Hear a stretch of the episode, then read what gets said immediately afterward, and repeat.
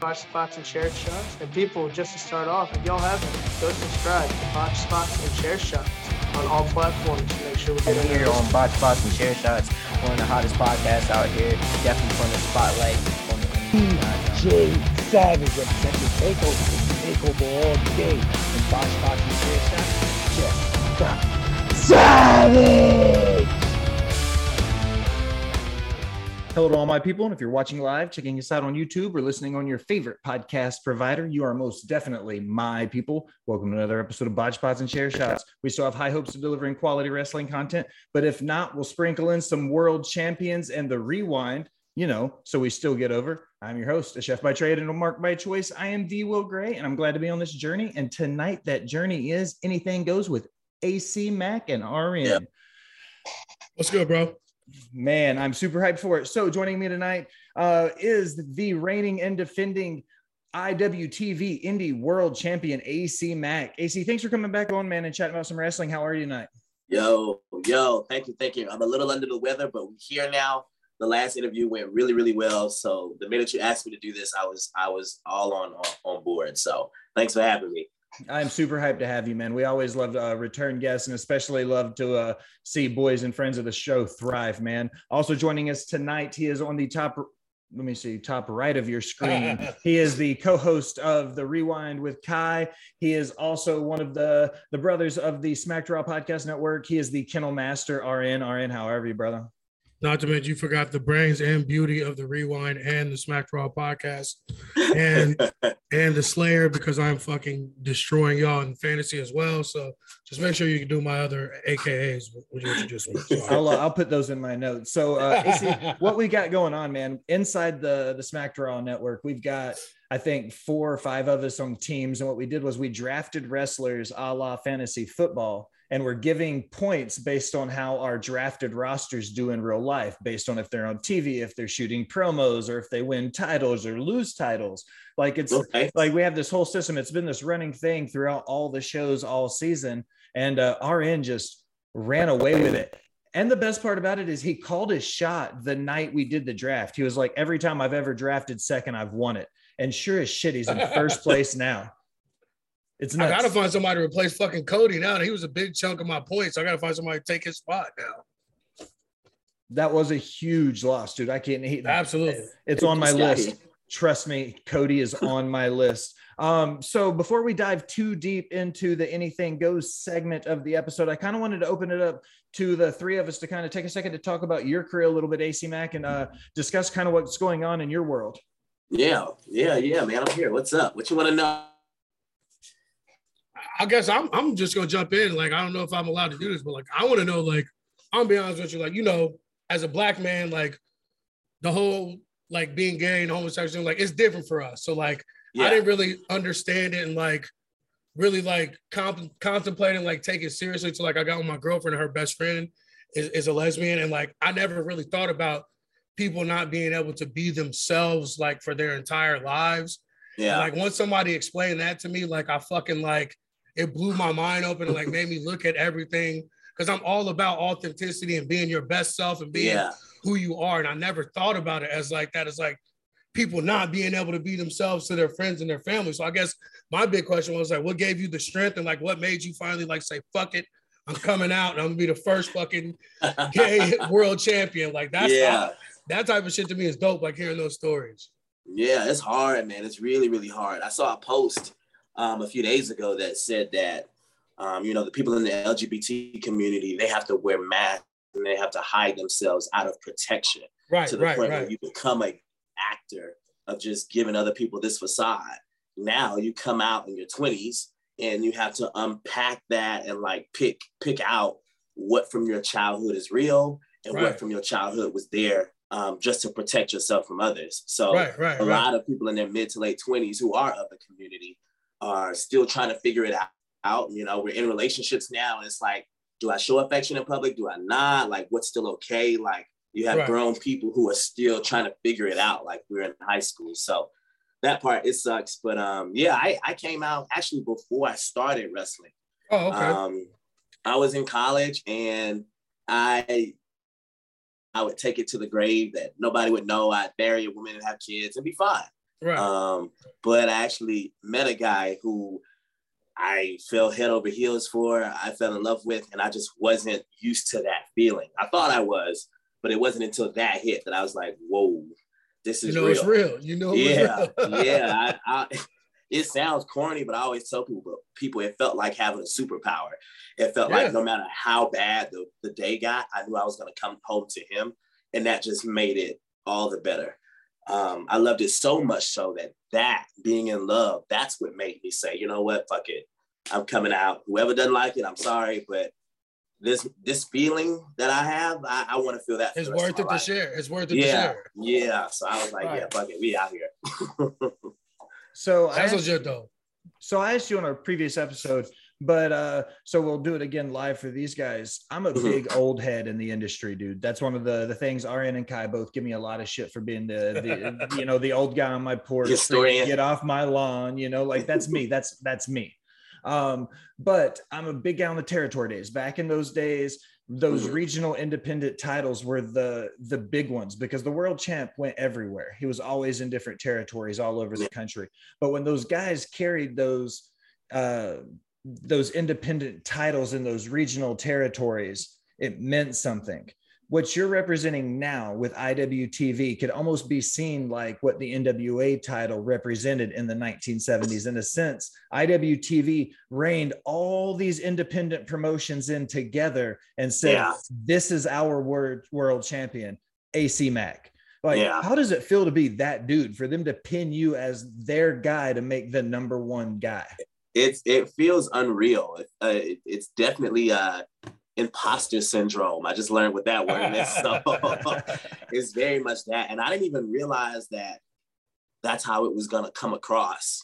They told me what the storyline was supposed to be, but it wasn't until after that I won the belt and we started going back and forth with Beyond Up North. Nah, the best they- part is like I don't mean to cut you off. Like when they were in the back and you had your mask on, they're like, "Don't be nervous, calm down, calm down." You're like freaking out and shit. Like that was that was the best part of that whole fucking thing. Like leading up to. Like I watched all that. You were like fucking shaking in the back in the back Yeah. and shit. Like that was dope.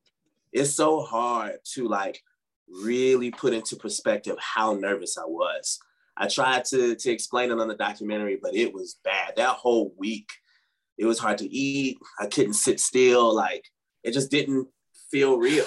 So do you think that you're you being a part of the LGBTQ community was a part of that? Like, was that why you were so nervous, or was it more just the fact that they're putting the fucking stamp on you, that they're putting the rocket on your back, and you're yeah. gonna be a be a part of you're gonna be the main man in the territory now? Was it some of that? Was it all of that, or was it just the fact that you were getting the strap? Yeah. Eh, eh, Well, it was all of that. But at first, it was just the fact that I was getting the strap. Right. The fact that this is an officially sanctioned world Yeah. championship. yeah. So when when the PWI puts their lists out of their you know world champions, You're in the back. and you're, and you're next, to, you're like two spots below Roman Reigns. Like it's Right. like what? so that that on top of finding out that there's never been an openly gay male world champion, um, so that made it even worse. The Right. nerves. So it was just it was a lot going on. It's very overwhelming in the best way possible. Nice. No, I, I could definitely feel like it was it was definitely legit. Like like I said, that was my favorite part of the documentary. Like seeing you fucking like with your mask on, shaking in the back, and I don't know if that was a commissioner He was. He's like, "Calm down, calm down. It's all right. You've done this a million yeah, he's the fucking owner. times." He runs yeah. it. Yeah, yeah, Yeah, yeah. he's like, "You've done this a million fucking times. It's no, it's nothing different. Just go out there." right.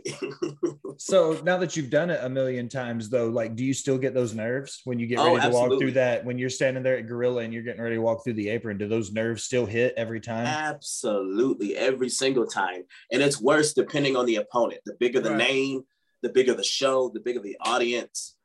It, it just, But I don't good. think it's going to go away.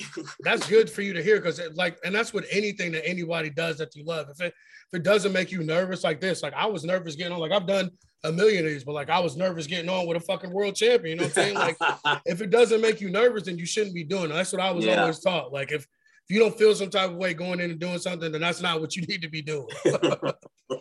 yeah, because it shows you care. You know, you Right, want to right. deliver the best, the best product that you can. So we're all, every single wrestler is a perfectionism, perfectionist.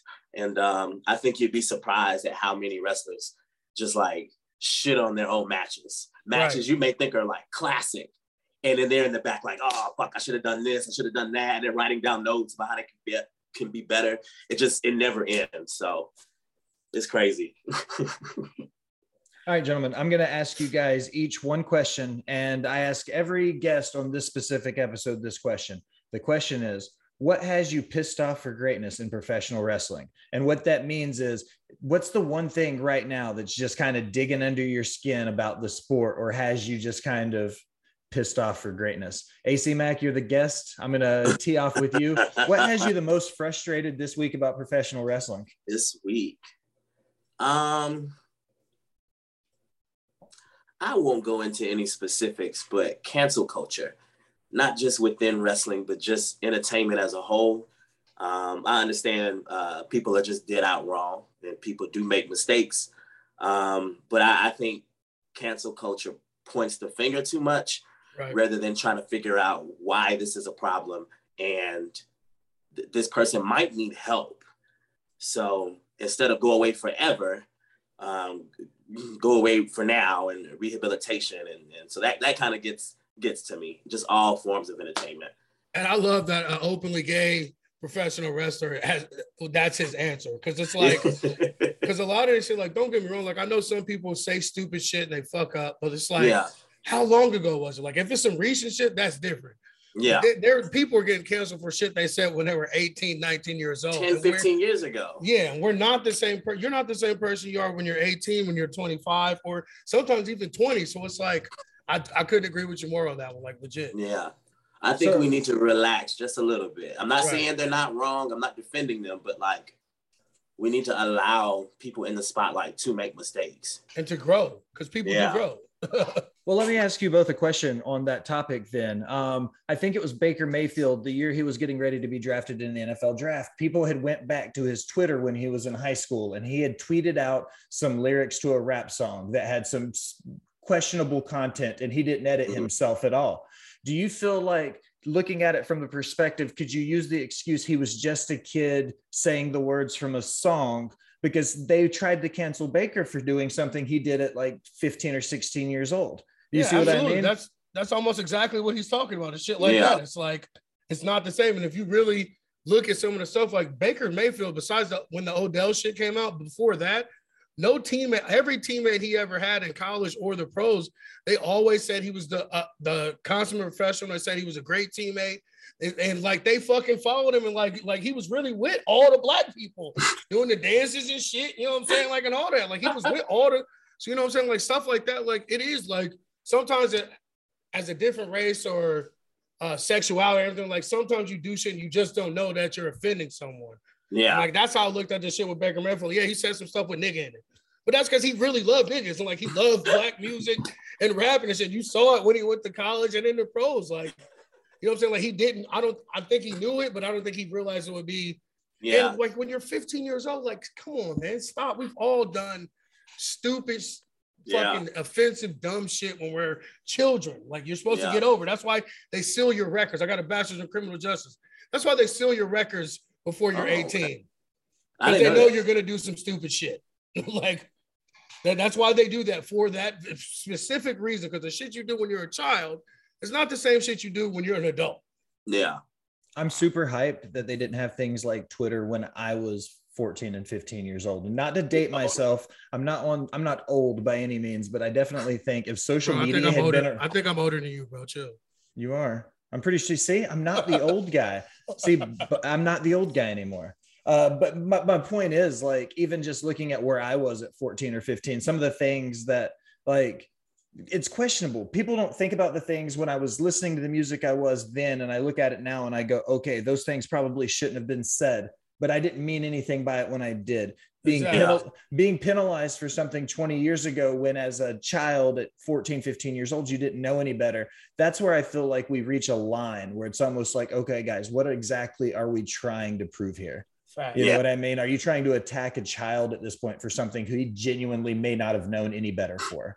You know what I mean? So I, I can agree on some levels with what you were saying. Um, Yeah. RN, what has you pissed off for greatness this week in professional wrestling? This this nostalgia shit that everybody has to fucking shove down our throats. Like, I hate it. Like I don't like mainly uh Roman Reigns versus The Rock. Like I don't want to see that shit. I didn't want to see Stone Cold versus Kevin Owens. Like I don't want to see these old fucks that like I watch this shit. I've been watching wrestling nonstop. I didn't take any breaks through high school. I was a blurred in fucking high school. Yeah. Play sports and watch wrestling. I didn't give a fuck and nobody said Yeah. shit to me. I've been watching wrestling since 1993. I don't want to see any of those old motherfuckers on my TV today. Like if it's like some shit like where they just come back and like they talk some shit, do a promo, cool. But like, I don't want to see any matches with these old dudes. I don't like, and nothing against The Rock. He's the biggest movie star in the world. The motherfucker ain't wrestled in how long?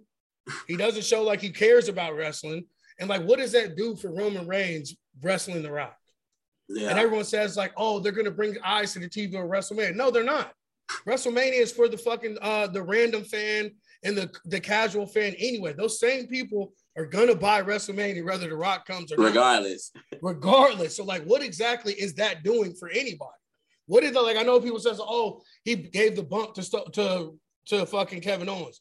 No, he didn't. He gave a Stone Cold Stunner that he barely fucking did with his ass with fucking 19 surgeries and looking like a 10 man. That didn't help Kevin Owens in any way. I don't give a fuck what anybody says. That did not make Kevin Owens look better taking a stunner from fucking Stone Cold Steve Austin and get beer poured all over. How did that make him look better? Please tell me that. Y'all can talk. I'm done with the nostalgia shit.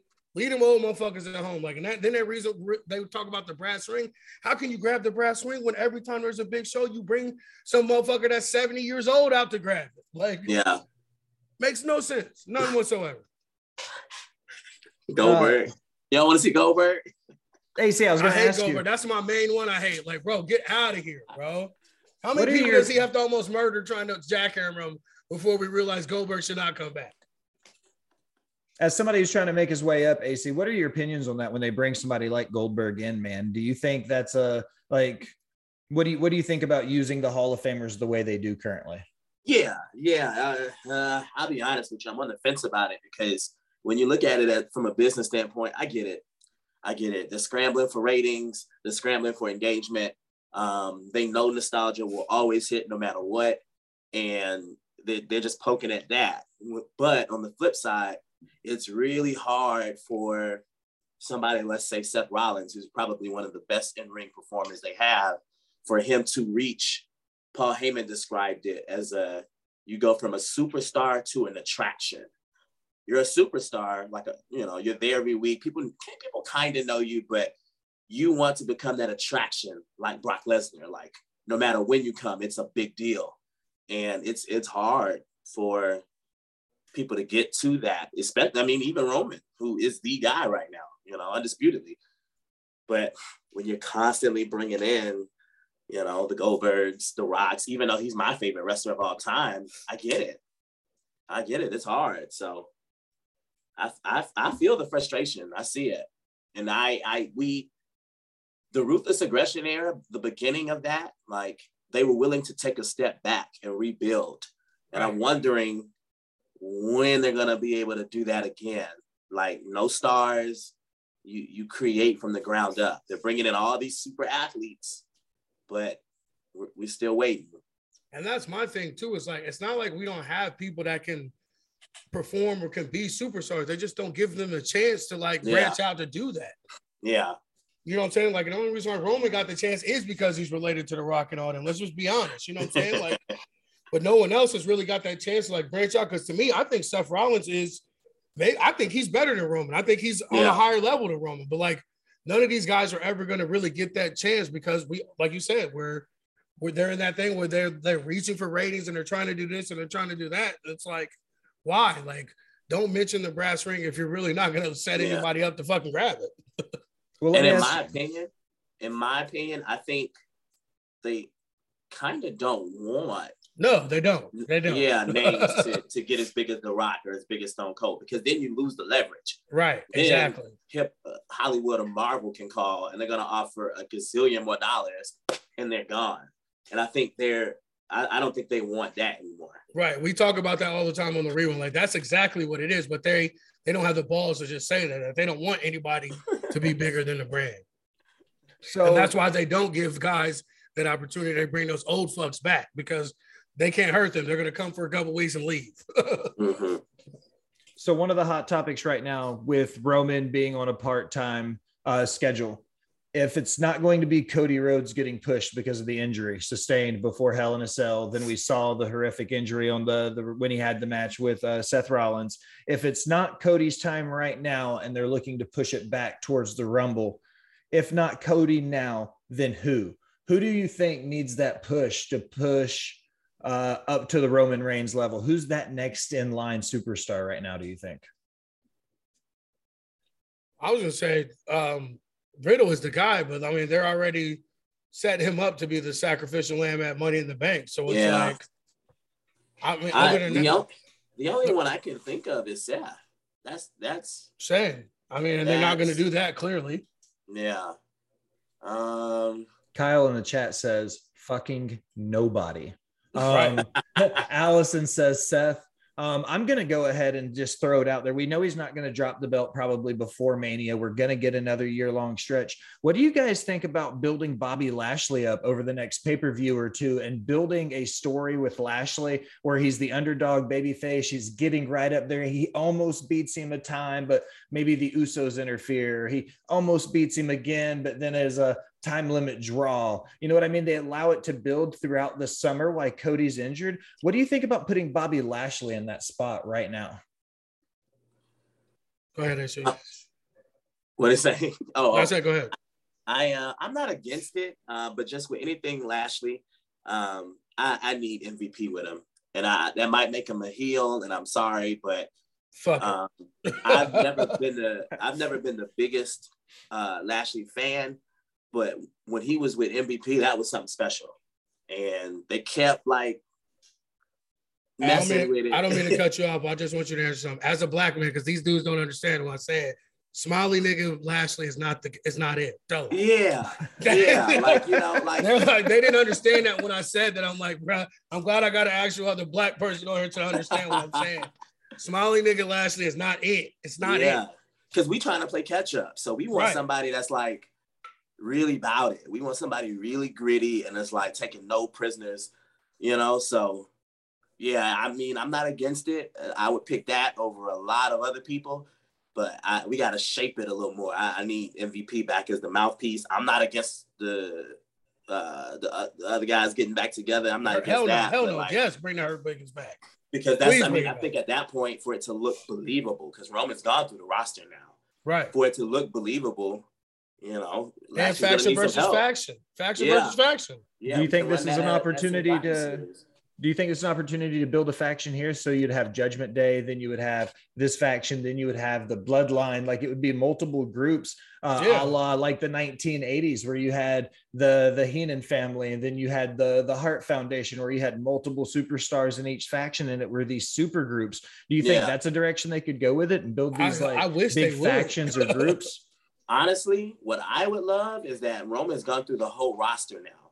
So we get like three or four figureheads to put factions together. And now you got three or four factions all looking at him at the same time. Like, okay, you ran through us, but like now we're desperate. We're, we're together. Like, we, we gotta get this this shit off you. So I feel like if multiple factions come in at you know at the same time as like just jumping them, I feel like that'd be completely different. Um, I I and you can correct me if I'm wrong, but I don't think I've ever seen that.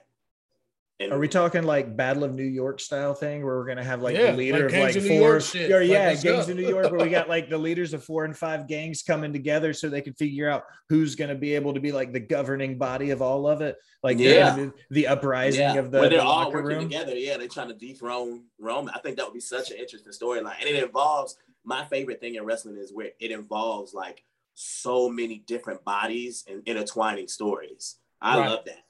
Like everybody hated the invasion storyline, but as a kid, I was it was That just was so dope. much going on. I was like, oh my god. so I would love something like that. I wouldn't pick Lashley. I would pick like I would pick somebody new because we all know like summertime, some shit always goes wrong, and summertime is like their time where they experiment shit. So like I wouldn't mind them like going going ahead with like um Theory or somebody or uh Montez. You know what I'm saying? Like they got a they got a little Oh, click wow. right there. You know what I'm saying? Like them with with uh with Riddle. You know what I'm saying? That's a three man click where they can like gang up with each other and like watch each other's back and like let's Yeah. let's all be honest. We know that Montez they're setting him up to be the next guy. Like it may not be within the next year or so, but like we Yeah. can tell, like they're slowly. He's getting more single matches. He's getting more time Yeah. to like show his personality. He's fucking blew up now. He's muscular as shit. He's huge Yeah. now compared to what he was in NXT. Like we know that when he he's first started. Yeah, yeah, right. yeah. We know that they're grooming him to be that guy. So like to not, now, like now is the time where you can experiment during the summer because we all expect some whack shit or just some weird shit to happen during the summer. Like because it's just like it's that time of the year. You know what I'm saying? So like yeah. I, and now that, like you said, because Roman has annihilated fucking everybody, let's just start throwing some shit at the wall and see if it sticks. You See what sticks. Let's just have some fun with it. right, Let's exactly. Like this is the, yeah. especially with Money in the Bank, where that's what all that is is throwing shit at the wall and hanging a briefcase up. Like let's see how many people we can get Yeah. that makes sense or that we can maybe see the crowd kind of get behind and see what happens. Like, I mean, that's that's what I always thought the the summer should be about. Like, you give your main guys a rest until like July and get them going Yeah. towards SummerSlam. But that May to May to what is it? Uh, uh, what would it used to be like? Fucking uh, one night stand and all that shit and everything. yeah. Just Oh, throw some that. throw some guys out there you may not think about and like see what fucking happens. Yeah. They did Um, it with RVD in 06 with one night stand, and look look how that turned out. That was Exactly, a that's what I'm saying, fantastic like, match. the best It moment of his career. Yeah. Literally. Um, catching up some things in the chat. Kyle says the RN, uh, you're a coward for not saying Drew Gulak. It's the RN, uh, the Rewind's favorite wrestler. It is. It is. And then Allison called you out because she said, you know, good and well, he doesn't have the chat up. Do you do you in fact have the chat up right now? I never, I have never had the chat up the entire time I've been doing Boom, this. points to Allison right now on air. Um, if y'all don't know me by now, it's too distracting. Like I can't like pay attention. I'll be looking, paying attention to one not the other. So I just stopped bringing the chat up. okay, so I'm gonna ask you guys right now. I have a two-part question for you. Okay, who do you think is the best wrestler right now in the world? But also the follow-up side of it. If you were 12 years old in 2022, who does 12-year-old AC Mack or 12-year-old RN think is the best wrestler in 2022? Does that question wow. make sense? Yeah. Okay, go for Ooh. it. Go ahead. So you Uh, want some um, time? Because I already know I got the answer just ready to go. Like I think I feel like I've just I've been singing his praises the whole show, but like I think honestly, Seth, I was I was gonna bro. say, you know, I was kind of looking through New Japan, I was looking through AEW, but like the way he's able to consistently perform at such a high level with whoever they put out there in front of him, I think you can't go against him. But if I was 12, then I would think Roman was the was the best out there. Like he got all the belts, his group has all the belts. Um, they position him like a star. You know, he, when he comes out, the world stops. So as a 12 year old, I would think he would be the excuse me, I would think he would be the best wrestler. Oh well, he took my answer as Seth for me. I mean, y'all y'all know Smack Raw people know Seth's my number one right now, like my MVP. like you know what I'm saying? Like honestly, like he's not even.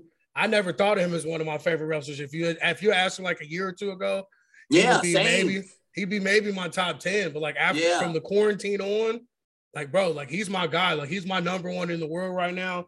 And then 12 year old me, I'd pick Will Ospreay because I was a big Ah. DX fan. And like he's like a combination. To me, he feels like a combination of like old school Triple H and Shawn Michaels DX. Like he just got that swag. We were just talking about it on the rewind. Like it's just something about how he carries Yeah. himself. Like he's smooth as fuck. Like you know what I'm saying. Like and he seems like a killer at the same time. So like if 12 year old me would definitely ride with the United Empire Will Ospreay for sure. And he uh the things he can do in that ring is unreal. Facts. It makes me feel like why am I even here? Like why am I That's why I am said like the Shawn Michaels because that's how I felt about Shawn Michaels when we were kids. Like Yeah. nobody's nobody's hanging with this fucking dude, but Triple H is my favorite all time. So like Triple He's, H's he's in my top demeanor, five too. Triple H is like demeanor and like how fucking like he was Shawn Michaels like hitman and shit. Then plus with everything Shawn could do in the ring, like that's how I look at Will Will Ospreay right now. Um, in the chat, we've got Seth as a pick. We've got Roman and Riddle both getting thrown out there. Uh, Bianca because she's a fucking baller. I completely agree with all those picks. Looking Yeah. at where I was at in 12 and 13 range, Shawn Michaels and Mick Foley were always my number one and number one A, always one and two back and back, no questions asked. So if 12 year old Will was watching wrestling in 2022, I think I would like MJF for a lot of the same reasons. I oh, like the heartbreak kid Shawn Michaels. He was that bad boy, but he was also still a badass in the ring, though. MJF Yeah. does nothing but put out consistent bangers week over week. And when you look at his consistency and the where he's at in his career and the turn on Jericho, I'm by no means saying he's the second coming of HBK at all. But what I'm saying is, with the right guidance, and if he eventually gets under the the tutelage of say a Paul Heyman, you know Uh, what I mean? MJF and Paul Heyman together could be unstoppable. And I don't feel like there's any reason why that wouldn't be the case. And then my number two pick would probably be somebody like Bryan Danielson or CM Punk, somebody's that's going to get in there and just really beat the shit out of somebody, but still stretch them. You know what I mean? Like get in there and make it look like a wrestling match, but you know they're going to bleed a little bit on a pay per view, and that's what I, you know, that Yeah. they knew the right time to uh to get color. So that's what I really liked about those guys. Um, so yeah, I'd probably say CM Punk or an MJF would be my two pick right now. yeah, for sure. when it comes to AEW, MJF is at the top of my list. He's the Same. he's the one I'm like most excited to see when I watch Dynamite. And with the current storyline now, like I, it's intriguing. Like as a worker, I'm still like, mm, well, wait a minute. Well, hold on. Is it a worker shooter? Right, right, right, right. And so for you to make a grown man who is in wrestling think that, I think that's important. So that makes me feel even better about it because I feel that way too. Like I never know. Like, I like I know it's a work. I mean, like, I know it's like a work, but is it? Like I'm always like. But now that another fucking wrestler said it too, like I feel better. yeah, it, so yeah. because I have friends there, right? And they're Right. left in the dark. But this entire time, MJF ain't been the most liked person backstage from what I hear. So it's kind of like, damn, I I can believe this. It, it could actually be like, you know.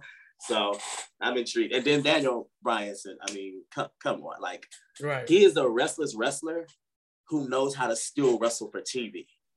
And when I tell you that is so so hard to be like Can like you a- explain that? like when I say a restless wrestler, they're, they're like a genius. They're like a William Regal who's very technical. They don't care about the shenanigans. They don't necessarily care about entertainment. They're here to wrestle. The Benoits, the the Eddie was another one that kind of toted that line. He was Right, both. right, right. But Daniel Bryan, he can get out there and do something really special and really intricate um, that a lot of people probably wouldn't get or understand. But he knows how to make it entertaining, and I think that that is one of the hardest thing in, things in wrestling to do because you're either or. Right. Like I, I chose the entertainment side. I'm not out there trying to do wrist locks and dragon sleepers and stuff like that. But he can do both, and that's that's That's what I wanted you to get to the part to where it's like, yeah, he's being the wrestler's wrestler, but he's also making it easy for people on, on TV to Yeah. fall in love with it too. Exactly, y'all. That's not easy. I promise. Oh my gosh.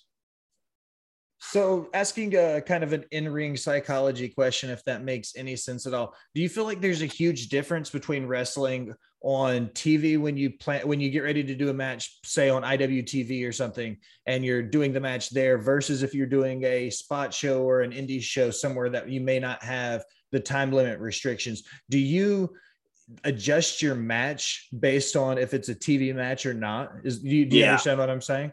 Yeah, yeah, you kind of have to um, because the indie crowd, the bar has been set so high. We, you know, we were just talking about Will Ospreay. So could you imagine had I if I'm on a show with Will Ospreay, I got to bring it. There's no downtime. Right. There's no Yeah. heat. There's no jaw jacking. There's like it's it's big move after the another, and you have to make it make sense. You have to put things in place. But yeah, it's a completely different ball game, and I will admit that's that's not my strength. That's not like I, I don't consider, even though I am the indie world champion, I don't consider myself the like the indie guy when it comes to stereotypes. So um, I'm not against it. I think it's beautiful. I think what they're able to do is is amazing. But yeah, you, it's it's definitely different from say watching The Miz on Monday Night Raw. Um, That's TV. Yeah. Chat's catching up. Allison said 12 year old her would be for Roman, but not because of his wrestling abilities.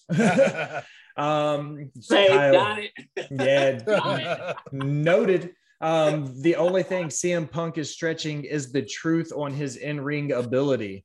Um, and Will Ospreay is the new Jon Snow. Uh, stretching the truth on his in-ring ability. Um, I feel like that's a pretty hot take. I feel like right now, when it that's- comes to executing a wrestling match, That's like not hot CM at all. Let's be CM Punk is not the CM Punk in the ring that he was before he got back in. That that shit is. I'm not saying it's ass, but it's not the, the best in the world. CM Punk and that motherfucker, he be making me feel like I could work cardio. He be winded as shit, and I'm fat and out of shape and almost 42. And he be making me feel like I could last longer in the ring than him. Like, let's just keep it 100. Like, it, don't get me wrong, on the mic, he's still CM Punk. He's untouchable. Yeah. Probably the only person that's anywhere near him is is MJF. Right. And that's any promotion anywhere in the fucking world. I agree. You can add me if you want, but in ring wise, he's dropped a couple notches in ring wise compared to what we were used to what he was doing before he retired. I will Uh, say I, I wish he was booked differently. I wish he Facts. came in like the star that he is. You know, I don't, and this is no disrespect to Punk. I don't want to see him in the opening 20 minute banger on Dynamite. We, No. I need to, it needs to be almost like Lesnar esque. Like, yeah, exactly. we should see you on pay per views only. I get it. AEW is a different ball game. They they do things differently. But if I had to say so in it, it I, I don't I don't want to ruin that magic. I don't want even- I want to miss him. And not even necessarily just pay per like like they were doing when they started out. Like once he got a little bit in, like the 10, 15 minute match on Rampage, where Yeah. it's not that many eyes on him, but it's giving him enough time to kind of shake the fucking ring rust Yeah. and- and get some give another young guy to rub, you know what I'm saying? Like that. If they had kept it at that and then like kept him kind of hidden away, ducked off in the corner, it would have been a little bit different. But like you said, the fact that they threw him front and center 20 minutes, rim, Yeah. you know what I'm saying? Like uh dynamite, like we got to see the chinks in his armor that we hadn't seen before because we hadn't seen him in almost a decade. So Yeah. like no, I, I totally agree with you. Do you think it's do you think it's ring rust or just sheer age? I was looking it up. He's 43 years old. It's age. Woo! It's not You ring think- rust. I mean, Do you It's think like it's it's- just sheer fact? If you look at so- another sport, for instance, AC Mack, you'll be able to speak on this because you're you're you're in the industry right now today. At 43 years old, they say a lot of times running backs start to age out at a certain age because of the miles on their wheels. Do you Yeah. think in uh, with somebody like CM Punk at 43, do you think this is a point where he might be putting those last few miles on his tires before it's where he has no choice but to go? Uh, yeah. And I think he's overdoing it. If you notice, when people start to get in their late 30s, early 40s, there's they lighten their schedule. Like when they renegotiate with their contracts and they're, and they're talking events, it's like, hey, like, you know, I, I love being here. I don't want to retire just yet, but Do you four, think five nights a week, I can't do that anymore. With Roman going on a part-time schedule at 37 years old though do you think this is Roman maybe trying to prolong his career a little bit now with him going on a part-time Yes. schedule I think he's trying to do both. I think he's trying to prolong his career and allow time to explore other opportunities out there. And at the end of the day, I think he's earned it. He might not be 43, but I mean, when you think about it, since about what 2015, he's been the guy.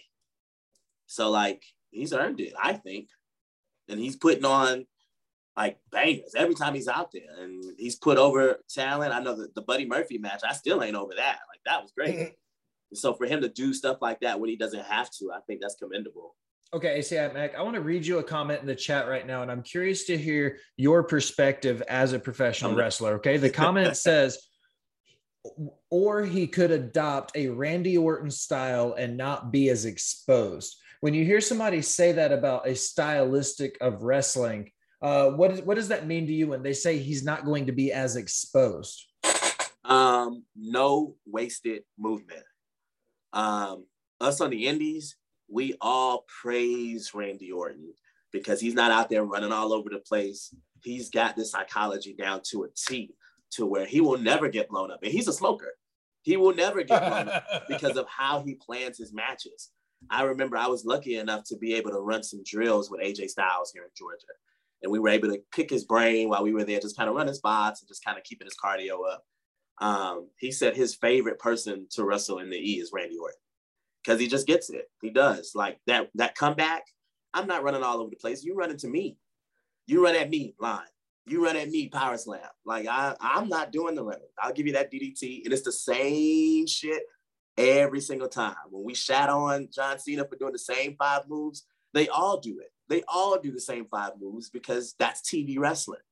The more you do it, the more crisp it is. That's what Speedball told me. He was like, you know, he he planned this crazy ass match, but it's the same spots that he always does. So he doesn't feel nervous. He doesn't feel like, oh, I gotta make sure I remember everything and blah blah blah. No, it's the same match, and that's He's what Randy Mike does. Bailey. Yeah, I'm, yeah. I'm a speedball guy. When you look at people like Rey Fenix, um, not I, I feel like I've been AEW heavy for that, and that's not specifically my thing. I feel like Kyle's typically our AEW Yeah. guy on our brand.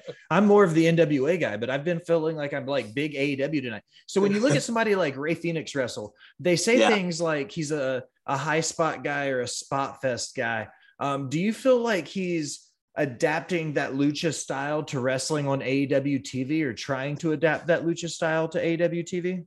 Um, I think so. I think so. Um, when they and, and Spot Fest has such a negative connotation, like there- there's a way to do it to make it make sense. There's a way to do it to where you know you can please different kind of fans or different kind of wrestlers. But yeah, I definitely think he's uh, uh trying to bring that lucha style to make it more normal for AEW. I think he's great. I think he's I think my favorite. He's my favorite person in AEW. Now that Kenny Omega's out, and Yeah. like you said, like he he that even though he, he is a spot fest, but it's also it also fits in the TV. Like it's not nothing super crazy. Like he can get. yeah. I seen the motherfucker in person. Like he can get way worse and do some crazier shit. You know what I'm saying? Like trust me. I've seen him in person here in Ohio a couple times, like at Rockstar Pro and Yeah. uh, Revolver. So like he trust me, it could get worse. He's definitely toned it down, and like you said with Daniel Bryan, like made it lucha TV style compared to what it could. yeah, you have to make some adjustments. Like you, yeah, you can do a whole bunch of shit, but you gotta make sure that the people can follow you. Ricochet did the same thing. Same. AJ Styles did the same thing. Even with him, it's kind of age as well. right. But yeah, once you you have to, you have to let the people let the people register what you're doing. You just have to. All right, gentlemen. So let me ask you another question. In the dirt sheets in the rumor mirror right now, floating around, is the headline that there's the possibility of getting a uh, Austin Theory versus John Cena match in the near Yeah. future. All right, you've already preached a little bit about the nostalgia factor of bringing these old guys back again. if they try to give Austin Theory the rub by giving him a Cena match, do you guys think he's ready for that already as a young U.S. heavyweight t- uh, champ? Yeah, I'm gonna be honest. I've been watching him a long time. I've seen him a couple times in, in Missouri and Maryland and Evolve. And if you've watched this show long enough, I've been screaming his praises for three years, and I've said he's a young John Cena. Like Yeah. he, and the worst part is we've not even got to see how good he really is Yeah, on the mic because it. they won't let him. Like, You thank you, it. another pro wrestler. Like I've been screaming that to these dudes for two years Listen. that he's fucking ridiculous on the mic, and we haven't even seen the shit yet. Like, and I think go go ahead, go ahead. Oh my bad. I'm sorry. I didn't mean to cut you off. no, go ahead, go ahead. Me and Theory started training under AR Fox within two weeks of each other. Hell yeah. And at this point now, I've been in the ring with some of the best in the world, thankfully. And Austin is still, still one of my favorite opponents, bar none. The things that he's able to do, and you're right, they, they haven't let him off the leash yet. No. It's so weird talking about him possibly challenging Roman or facing John Cena because he's a I see him as a peer. So Right. it's weird to hear that, but I 100% understand why the company would want that and why the fans can kind of tell and and, and can kind of see it happening. He is a lot better than you probably already think he is. It's insane. Not it's me. insane. Somebody me. that big should not be able to move the way he does. It is insane. And that's another thing too. He doesn't get enough credit. Like he, you don't look at him as being that big of a guy, but he oh, really he's- is. Like He's like he did bodybuilding competition. Yeah, Like, that's what I'm a saying, real like- deal. bro, I've been singing this man's praises forever because like I got lucky enough to see a bunch of shows of Evolve. I was just at, in Missouri for work for a weekend. I got to see them record like Friday, Saturday, Sunday, and I'm like, what the fuck? Like, and he even he looks like John Cena when he was a prototype. He Yeah. got the shorts like and everything back then and all that. Like, and I told people and like, that's his favorite wrestler. Like I didn't even know that. That's not TV. That's not him. That- That's not them just doing it because they look alike. That he legit loves John Cena. and you can see it. Like he, that man. Like, yeah, that man, I'm telling you, like I've been telling these fools forever, like we have not even scratch the surface of what Austin Theory could be Yeah. or will be once they fucking give him the the Miz treatment and just let him go and do his thing. Like, And he's only what, 24? that's what I just, yeah, 24 You got a old. whole another 15 years of him. And because the way he thinks, he's such a hard worker. He's very military. He- no distractions. He's straight edge. He's very like um, with the Cena mindset, the Bobby Lashley mindset of just people Right. who've been in the army and they know how to stay locked in no matter what. He has that. And I think that's why they fuck with him so hard. Stylistically, It's he Kyle reminds. the- It's Kyle in the chat. You hear that? Another professional wrestler telling you the same shit I've been telling you about Theory for two and a half, three years now. Kyle says theory is one of the reasons you tune into Raw. Um, looking at it from what you were just saying about Randy Orton and the way he wrestles his matches, I look at maybe Austin Theory as being a young version of him as well. Because when you see his matches, he knows what moves he's good at and how to Yeah. execute them flawlessly every time. Um, I also look at somebody like Madcap Moss. I didn't like him with the Baron Corbin story very much, but when you watch Moss work, he looks comfortable in the ring. His moves are tight. He's crisp with his timing. Like the things that I say make a good professional wrestler, a good professional wrestler is when they Yeah. can get past the moves and they're you looking at things like timing and their facials and their ability Yeah. to sell. Like these are all things that Madcap Moss excels at. So when he gets ready to shed this version of himself and become whoever the next version of of Moss will be, I feel like him and uh, Theory are kind of in that same position where right now we're getting that this is who we are, this is who Yeah. we're going to become. You see what I mean? If you if you get them at Mania one on one within the next five years, it wouldn't shock me at all. It was unless they're just already pushed uh, theory to the moon. Right. Before the I Uh, think that's gonna happen before we see them versus it, yeah, it wouldn't surprise me at all. It's just, oh my gosh, I can go on for days. That man's good. That man's good. Um, so looking at it right now, playing off of what Kyle was saying, he's the reason you tune into Raw. Raw this past week regained wrestling supremacy as the most watched wrestling program. Do you think currently, right now, as we stand on June 2nd, the 14th, not the 2nd, June 14th of 2022, do you think Raw right now is the best live wrestling programming that you can watch week over week? to me, it Wait. is. Wait, more more ratings than SmackDown? Uh, Raw, yeah. If the headline, I, I may be, I may be not correct, but they had the highest rating in the That's core demo, and they had the highest rating across the, uh, as far as I know. So I might Yeah. be wrong. Somebody might correct me, but I was That's- rechecking my notes ahead of time. But they regained wrestling Yeah. supremacy as the most watched wrestling program. Do you guys Well, I- currently think it's the best program of the yeah, the big I've two or three promotions? Yeah, and I've been saying it on the rewind the past fucking month that Raw is not terrible anymore. Like I- It's it's, not. It's And been mostly mid. Is insane. right. It's been mostly mid. Like it hasn't been like super, but it hasn't been any shitty shows probably since fucking January, February. To me, like it's like I said, it's been a couple shows where you're like, eh, that was all right, but there hasn't been any shows where you're like, why the fuck am I watching this? Like we went through a long time of that. You know what I'm saying? Yeah. So like to, to And me, I it has buy been like, and I've been preaching that. So Yeah. And I'm biased, so I'm no matter what the landscape looks like, I'm always gonna say Raw, just because I grew up Team Red. Uh, back when Triple H was opening them up with 20 print 20 minute promos and Oh man, don't get don't please right now. Don't get it. my boy RN going on Triple I H. loved it. That I is just- his That's my goat, boy. That is one. that his was the number first thing I saw in wrestling was was Monday Night Raw. So for it's forever gonna be a staple for me. But Just I out of agree that. curiosity, what wrestling were you exposed to when you were a kid? Like, what were you watching when you were a kid? when I was a kid, it was the Attitude Era. And Okay. I, I wasn't even still locked in yet. I was just wrestling was so big at the time that it was just pop culture. Like you knew what it was without watching. So I would see stuff in the hallway from my peers, them doing the rock stuff, the Undertaker stuff. And I knew it was wrestling, but I would tune in every now and then just to kind of keep up with what was going on in the world. But it was huge. And I don't think I've ever seen it be that huge since. how how old were you doing the attitude? Like how are you right now? I'll be 30 in September. So yeah, we all well. Yeah, I'm Yeah. I'm almost ten years old. But it was. I started like uh, Ultimate Warrior got me into like my my mother's god brother. He used to come in and do the t- t- t- t- toss us in the fucking air and shit. Like, Right, right. That's what my you know cousins what I'm did. saying? Like, but the Attitude Era is when I got locked in. That was when I knew like this was like.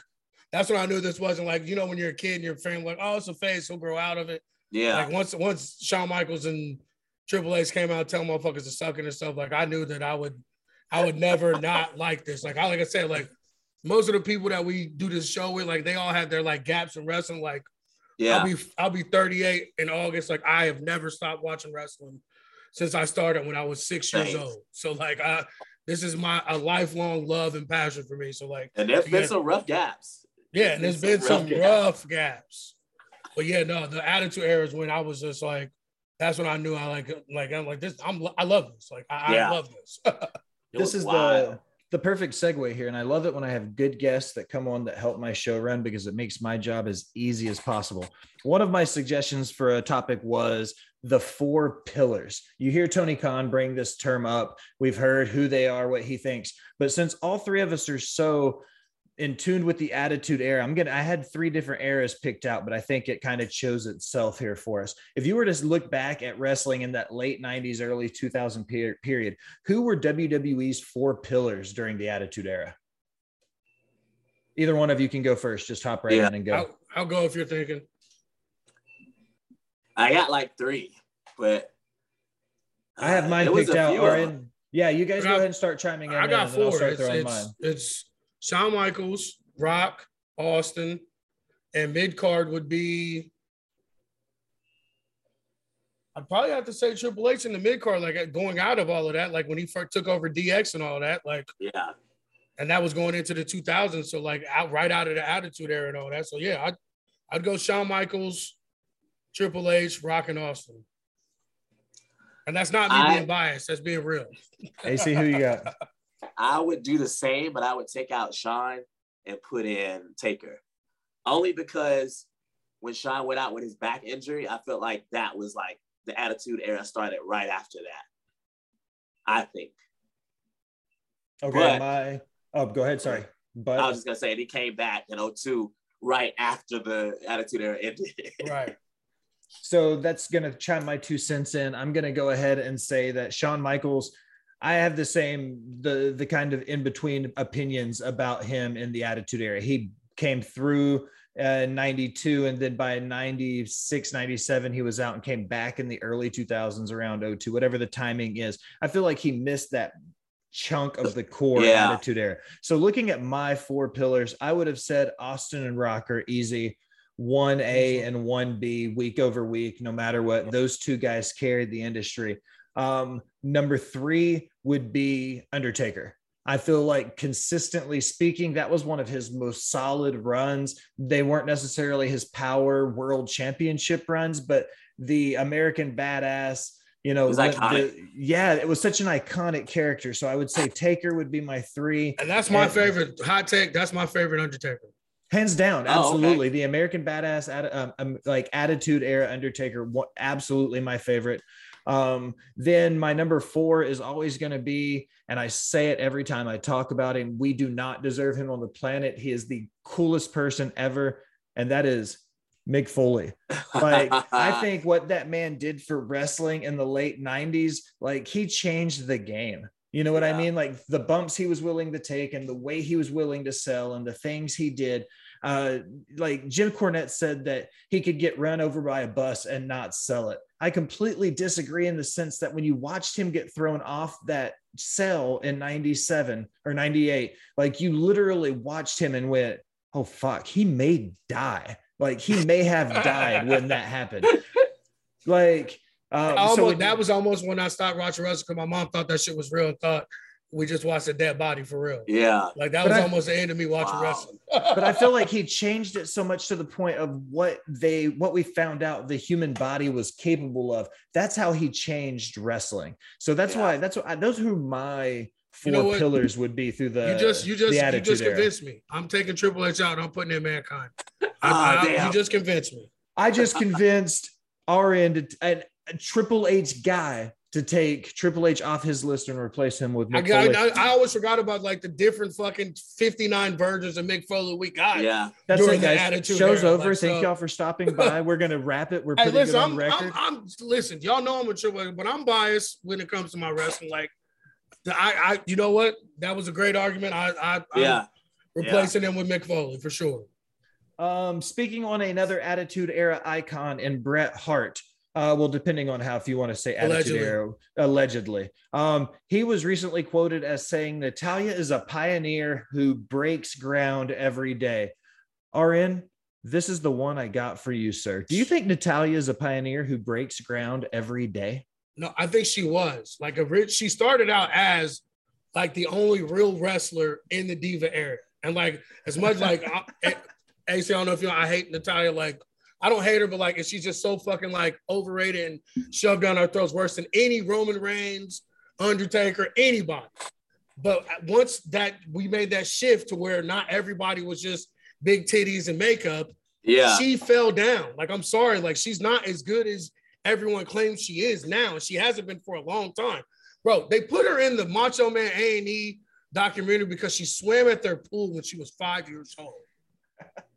She's the epitome of live, laugh, love, like ass all the way around, bro. She's not groundbreaking as far as anything goes, unless you mean like for plastic surgery or having the most oh like, shit. stiffest lips and shit. Like, but other than that, or how many cats she can you can own and shit. Like, other than that, there's she. What is she breaking ground on? Name the last great Natalya match since before. What was it? Uh, Shane, her and Shayna three years ago. Like, name a, a she can't even do the sharpshooter right. Look how many times she fucks up the sharpshooter, and it's her family move. She should be able to do that with her eyes closed in a dark arena. Where you know what I'm saying? With, just you did this on purpose. Fuck you, Will. Why you making me show out in front of company, Will? Yo, so Look, dude, I- I, I'm gonna I'm gonna be honest. I don't mean to cut you off, AC Mack. I am notorious for doing this, and I love the fact that when I find out that I've got somebody, I love RN. I've done it to a few other people. I will find a topic and put it like halfway through the episode and just just wait for that rant. moment and just drop it on them, just because I'm just gonna be able Why, to hit why are you making me show out in front of the company, Will? Like we just, it's just, it's, it's my first time here with them in our home under the Smack Raw umbrella. And like, you want to make me act an ass in front of company, man? Come on, bro. Look, I'm just gonna show him what he's gonna get when he comes out. It's like when you come out, you come to the cookout, you know exactly what to expect every time you Yes. come. You see what I mean? Like this isn't gonna change. This is Yeah, just this who is we sober are. here. Yeah, this is yeah, exactly.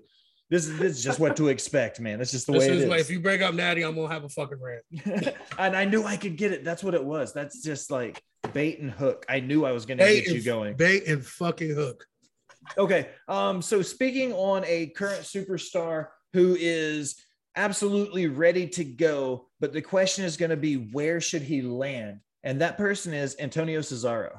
What are your opinions on this guy and where do you think he should go next? Oh. Go ahead, AC.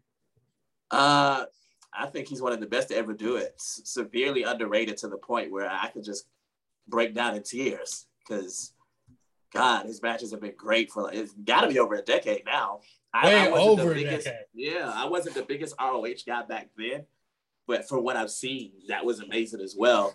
Um, the worker in me wants to say AEW, but they got too many people right now. I feel like he could help bring an impact up or further up, I should say. But yeah, that's all I got. Not AEW, it's just too many people. Yeah, not AEW for me either. But shout out to Mir Shadows. He should definitely go to New Japan and join the United Empire. Ah, ah. I was gonna follow up question would be I have written on my notes just so everybody can see that I'm not cheating. You can't really read that shit. I'm just gonna saying, yeah, we can't see that. Y'all can't read shit. Uh, I have BCC question mark slash New Japan Pro Wrestling question mark, and that would would he be, be be a better fit in the Blackpool Combat Club, or would he be favor be more favorable if he went to New Japan Pro Wrestling? Not necessarily to be in the Bullet Club by any means. That's not at all what I'm suggesting. But do you think Cesaro has the style to be over in Japan? Fuck yeah. Like he that Yeah. hard hitting power style. Like Yeah. I- that's why I said the United Empire, because I'd love to see him and Jeff Cobb in the tag team. Like they I think that would be a dope ass tag team over in New Japan. Them just completely fucking wrecking people because those are clearly by far probably the two strongest people in fucking professional wrestlers. Like seeing them dudes toss people around in the heavyweight division, like that, I think that shit would be amazing. Yeah. And I just, wherever he goes, I want him to be packaged as a main eventer. Facts. Like, we know he could go, but like, I want to see him as a star. Uh, chat says way too many people in AEW. Uh, completely agree with that. I think I've always said that with three hours of live TV, blah, blah, blah, four hours on YouTube. And with a 160 person roster or whatever we're up to, that just seems ridiculously big for me as to like how huge this roster really is to try to fit that many Right. people into quality stories on three hours. We can talk forever about that. Um, looking at another topic though around AEW is there's a new ladder match coming on Dynamite on Wednesday due to the Hardy situation. This seems to be a reoccurring issue with Jeff now. Uh, what do you guys think about this growing and AC? This is another one for you because you're currently in the business, man. You've got your your finger on the pulse, so to speak. What do you guys think about the rising numbers of substance abuse issues inside the world of professional wrestling? Um, it is scary. It's a it's it's a lot greater than what you think it is. I've seen a lot of shit backstage that I was just uncomfortable with, uneasy with. Um, I I'm very vocal and respectful um, about wanting my opponent to be clear headed and safe. And um, the Jeff Hardy stuff is unfortunate. I, I can't. When I saw that headline, I just didn't believe it. Not again. Not again. Um, it's to the point now where us as fans, we have to let our bias aside and say, you know, this this should be over for Facts. you. And we, and as somebody who's loved him for years, like I would rather you go get help and never wrestle again, because I think it's him trying to live up to what he's done in the past and to keep these big spots rolling. And the shit hurts. The shit hurts, and is I, I feel like he feels like there's no way out of the pain other than the substance abuse. Right. And so at this point, I would rather just eliminate the pain.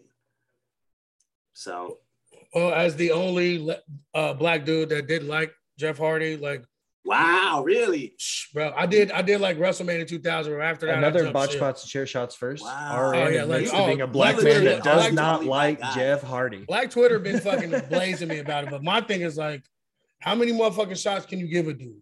Like, yeah. and like I said, like I know, I know addiction is a disease. I'm not saying it's something that you can easily get over, easily Right. overcome. Like I actually lost my younger brother to an overdose of heroin Oh, uh, in 2015. So like, it's not something I take lightly or something that I just fucking brush aside. But it's like, what what I took away from that experience was how long can the people around you enable you yeah. and okay the shit that you're doing, and that's what it is. Like, because remember WWE when that when he walked out on the ring, they asked him to go to rehab, and yeah. him and Matt and all of them said that he wasn't on drugs or drinking or anything, and he didn't need to go to rehab. And then this happens, what And they Four shot months. on the E so hard for that. Right, three, four months later. So that means he probably was then. If he's now, like, you don't just magically appear and start back drinking and doing drugs and shit again. So, like, that's what I've always took from it. Losing my brother the way I did is we enabled that shit. We didn't tell him it was okay, but we turned a fucking blind eye and we ignored it and didn't take it as serious as we should have. And now when we lost him. So, like, coming out of it for me, when I see someone that's doing substance abuse, like after a certain amount of time, how many we can't we can't continuously blame the person that's diseased. You got to start blaming the fucking people that are around him. Yeah. Like the people that keep giving him a job, the people that keep giving him a chance, the people that won't admit that he really has a problem and tell him to his fucking face he has a problem that he needs to get help. That's where I'm at with it, like including his brother and then his family members, AEW, and all of those fucking people. Like how much how long can you keep enabling someone that you know is sick? That's my that's where I took from it, where I'm like, fuck Yeah. Jeff Hardy, yeah. But I was fuck Jeff Hardy before he, we found out he had substance abuse problems. That's wild. See, the they didn't know only that- One. Bro, they didn't know that niggas love Jeff Hardy. That all niggas love Jeff Hardy. They do. That's another do. version, another thing they did not know that all black dudes fucking love Jeff Hardy. I'm like the only one that didn't. Like literally That's the only one that didn't. Look, All he black said that's dudes crazy. and Will Gray. And- Just um I agree. I agree 100 percent though. Uh throwing my two cents on the situation. I don't usually like throwing a lot of my personal life out there in a lot of these situations, but uh sobriety, substance abuse, relapse. These are a lot of words that uh, I've I've heard a lot in my personal life. You know what I mean? From Yeah. personal ones to family members to friends. You know, we've we've had people we've lost loved ones because of it. And I feel like the biggest thing I've taken away um, is the person who needs the help won't get it until they're ready.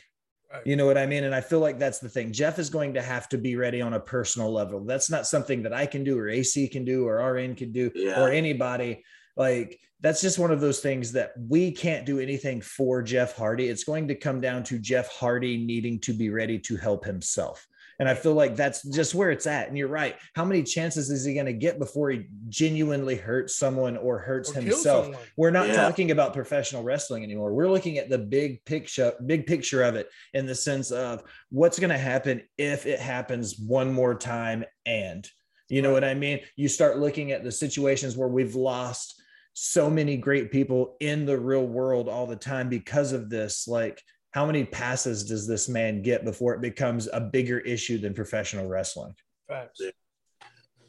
Um, that's a, it's a tough topic, man. But I feel Yeah. like it, it's one of those things that they intertwine when you have those big headlines that hit like that. Like you almost, it sucks to have to talk to them, but you almost have to speak on them. You know what I mean? If if you want to, if you want to hear it, so it just it's one of those really uncomfortable things. Uh, Kai says you're lying, RN. He says you're for sure wore fishnets when you were younger.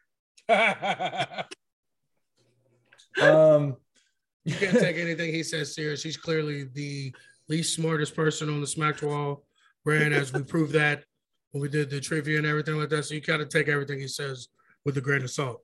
Uh, Kai says he lives 20 minutes from him. Uh, he could be his driver whenever he's in town. Absolutely. And I, I still say it every time I go. I have like an O and a million record in anything wrestling Jeopardy related. For some reason, when it comes, I have this great memory when it comes to things like I could just rattle off dates and times and title reigns. But when you put me on the spot and you're like, who was the champion in 1992? I'm like, fuck, dude, I have no idea. I came in second place in that show, but the only thing that killed me was I don't know WrestleMania numbers. Like I Yeah. know matches, I know what happened, I know the Oh, storylines leading up to it. But if you ask me what what WrestleMania was it, I got nothing, and that's why I lost that. Like, and I just I and I beat Kyle on a random one that I just went straight up fucking Will Ferrell from old school, where he just like uh, and I just shot out WrestleMania 22, and it was right. That's how I beat Kyle.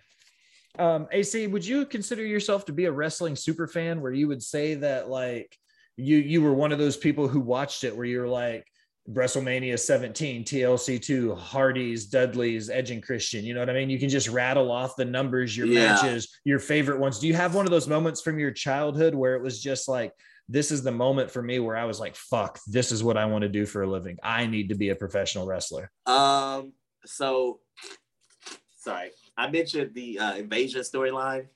Uh, my favorite match of all time is the winner take all match from uh, Survivor Series 01. And the SmackDown right before it was just everybody in that match coming out and hitting their finishers. Yeah, And oh, I I I still don't think there's been a moment that has like surpassed that for me.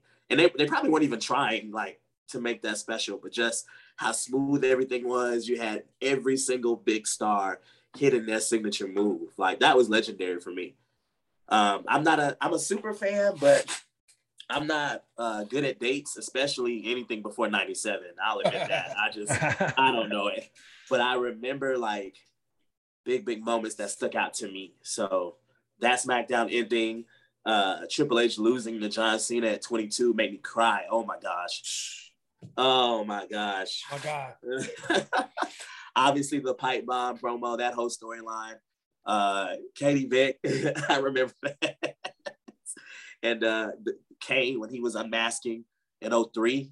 Like that was my favorite Kane ever. That run, that that was where I was legitimately scared of Kane. The mask was like that, was corny, but when he took it off, he was shocking Shane McMahon's balls and stuff like that. Yeah, that That man looked like the baby off of Toy Story with the legs. That's what he looked like. That shit. Yeah. That's why he always scared the shit out of me. RN, what about you? What's one of those moments from your childhood that was just like, dude, this is it? Like wrestling Uh, is it. When the Iron Man match, Shawn Michaels and Bret Hart. That was, I mean, I can remember, I can remember where I was at, what I was doing, Yeah. who was in the room. Like I can remember the the promo packages going on with Jose Lothario and all that. Like it just like, like that's when I knew like, I I knew I love things and and like like things, but like, like I knew I love like people and like my family and shit like that. But that was the first time I knew I loved something that wasn't tangible. You know what I mean? Yeah. Like, Like, I will was- say, as a worker, I think every single person who ever laces up a pair of boots should watch that match at least once. yeah, At least once. Because they went through that whole hour and did nothing but the basics, the fundamentals. And it was it was a bunch of drills. Not taking anything away from the match, Right, obviously, right. but like you just you have to see how that can be done. You just have to. So and then uh Taz going through the stage with Bam Bam Bigelow, ECW '98. I was there when it was on my birthday. oh shit. Dude, what timing, man? I swear. Uh, Ravage Dragon just put that in the chat. I remember the ECW when Bam Bam Bigelow ran Taz through the ring and then again through the ramp. Like Dragon just put that same moment Dayton, in Ohio, the chat. Hara Arena. I was there. It was my Yeah. birthday. Dude, that is so dope. That's one of those moments, man. Um, for me, I had two that really stuck out in my brain as soon as I was listening to you guys talk. Uh, Boiler Room Brawl, 96 SummerSlam, Ooh. Undertaker and Mankind. Uh, the big turn at the end of the match when Paul Bearer turned on Taker. Uh, I thought that was crazy because up until that point, Taker had been a Paul Bearer guy. You know what I mean? Like, Yeah. That was the thing. And then also an Undertaker moment was in your house, Bad Blood in 97 when Kane's debut happened.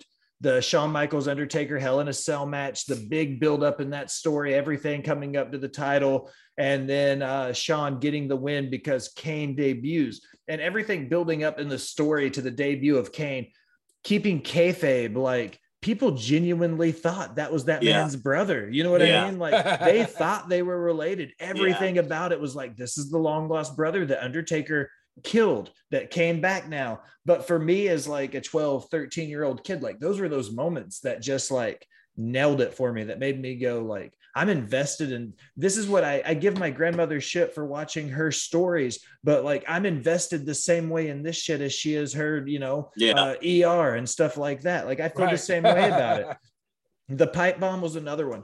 Uh, harping, uh, going back on what you were saying, AC. I think that when uh, CM Punk came out and he sat down and he went Indian style and he said it, and then I think the character arc all the way over into 2021 when he came back and he sat down and he goes, "Let me tell you a story," or you know how he That's did that long term storytelling. yeah, baby. that's I that build. So I, I love that. So the the tie-in for both of those. Um, one more topic, and then we're going to turn it over to the chat before we sign off. Uh, Forbidden Door is right around the corner. Uh, this is a, one of those another things that's been coined over the last few years when you get these massive cross promotion work. Um, AC, I'm going to have one question for you, and then I have a question for you guys together.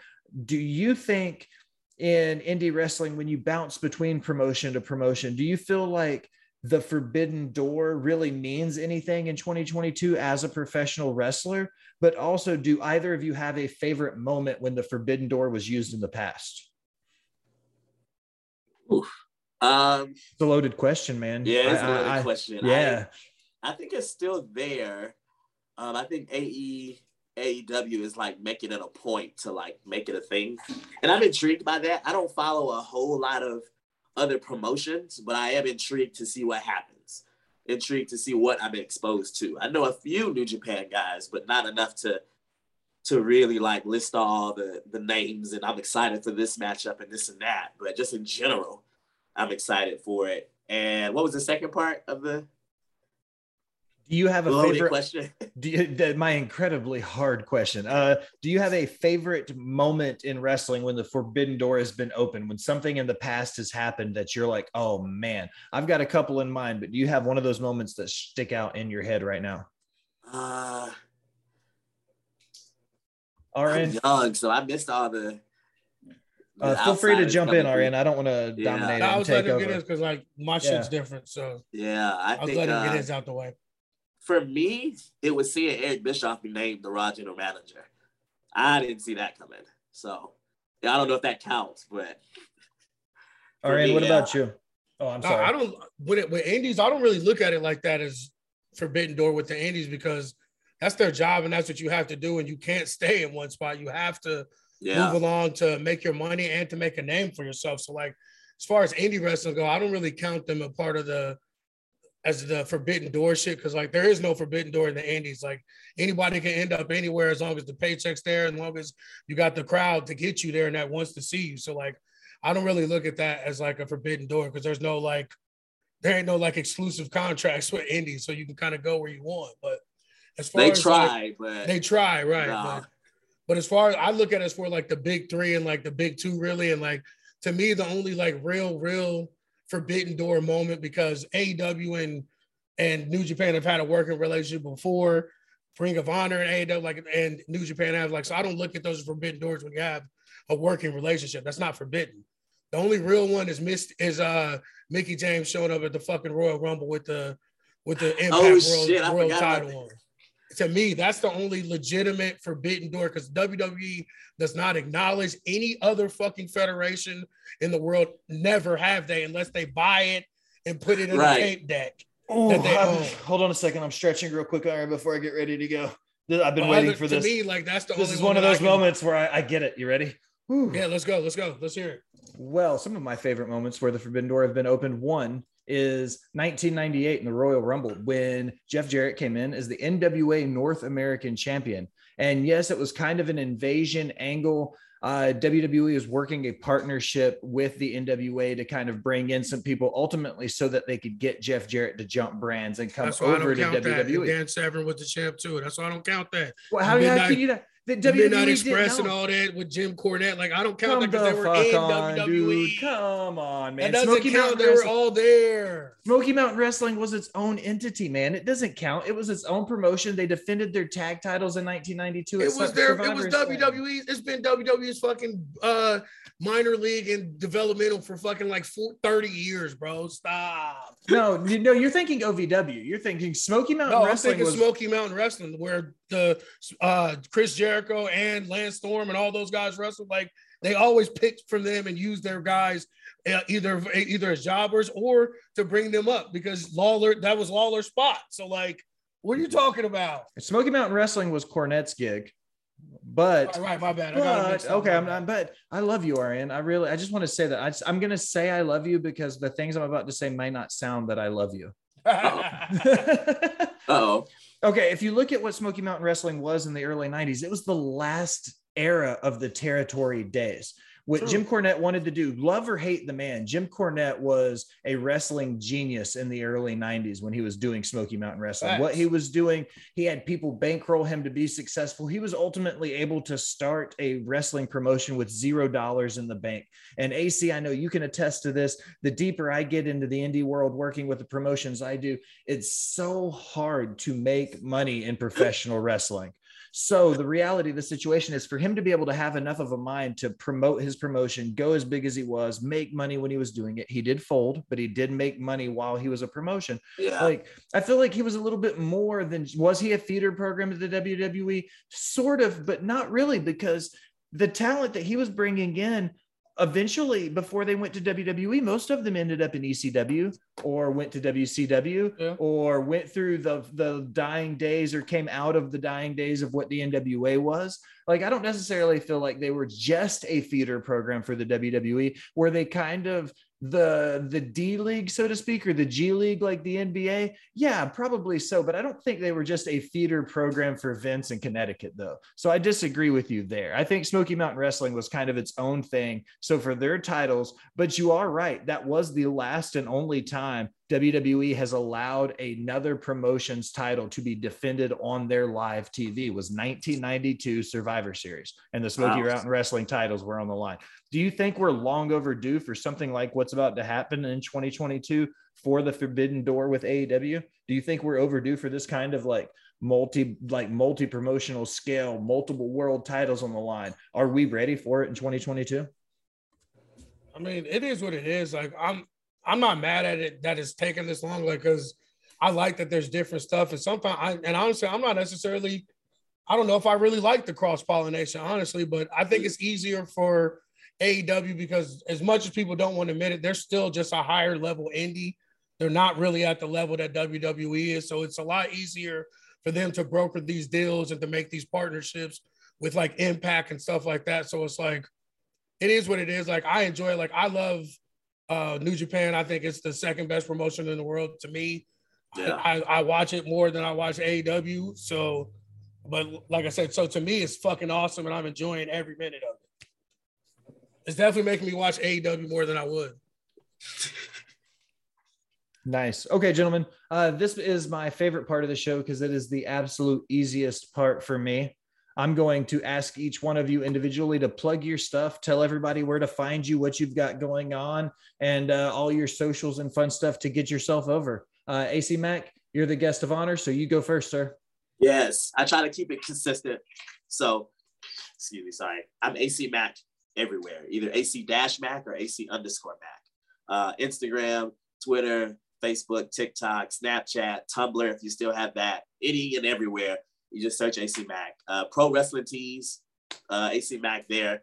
Uh, I'm not sure if we're still doing What a Maneuver. I don't know if they're canceled or not. I can never keep up, but if that's still your thing, if that's still your thing, uh, my shirts are That's long-term story, long term storytelling from the beginning of the episode to the end of the episode. Right. See, see, I am a great host, guys. I am a great host. No, go ahead. I'm sorry. We got some great stuff coming up, man. I just got off a four match run with uh, Anthony Green, uh, Makabe, uh, Speedball, and Eric Royal. So I'm, I'm dog shit tired, but we got some some dope stuff coming up. I can't make any announcements yet, but just be on the lookout. I'm in Jersey this weekend for Pro Wrestling Vibe. It's the first ever LGBT festival, like a whole weekend of wrestling yeah. shows. So the fact that we're even able to get that, I remember coming in at 16 and not even being able to tell people. So it's been dope to see the progress. Yeah. And we, you know, still Southeast first, still repping it. Uh, I'm, I'm trying to bring more notoriety, more exposure to a lot of overlooked talent here in this region. And I think so far, so good. So I'm just trying to keep it consistent, keep it rolling.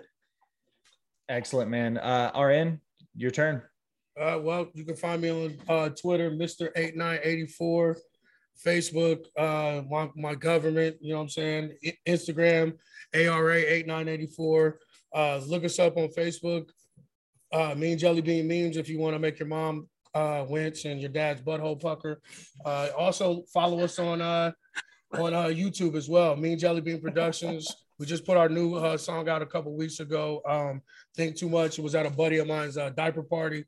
We all dressed it up like dads and shit. New Balances and leather sandals everywhere. So No! definitely check that out. No. I'll shoot you the link when we get off here, uh, AC. oh my God. I'm going to send that to my boyfriend. Um, looking through the chat one more time before I sign off. Uh, Ravage brought up Christian doing the Forbidden Door stuff with TNA.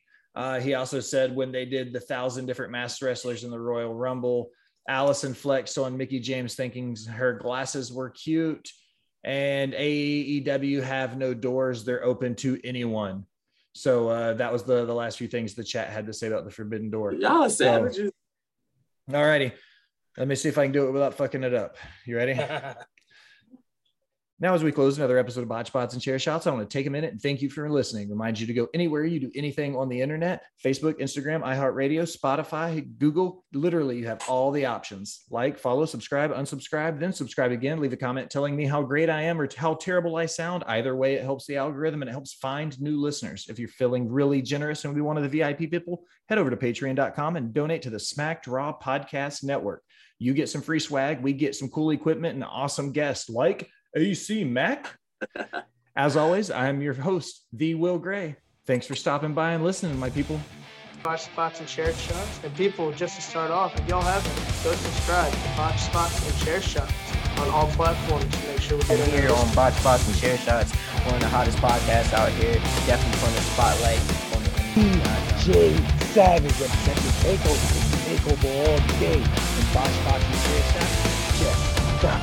Savage!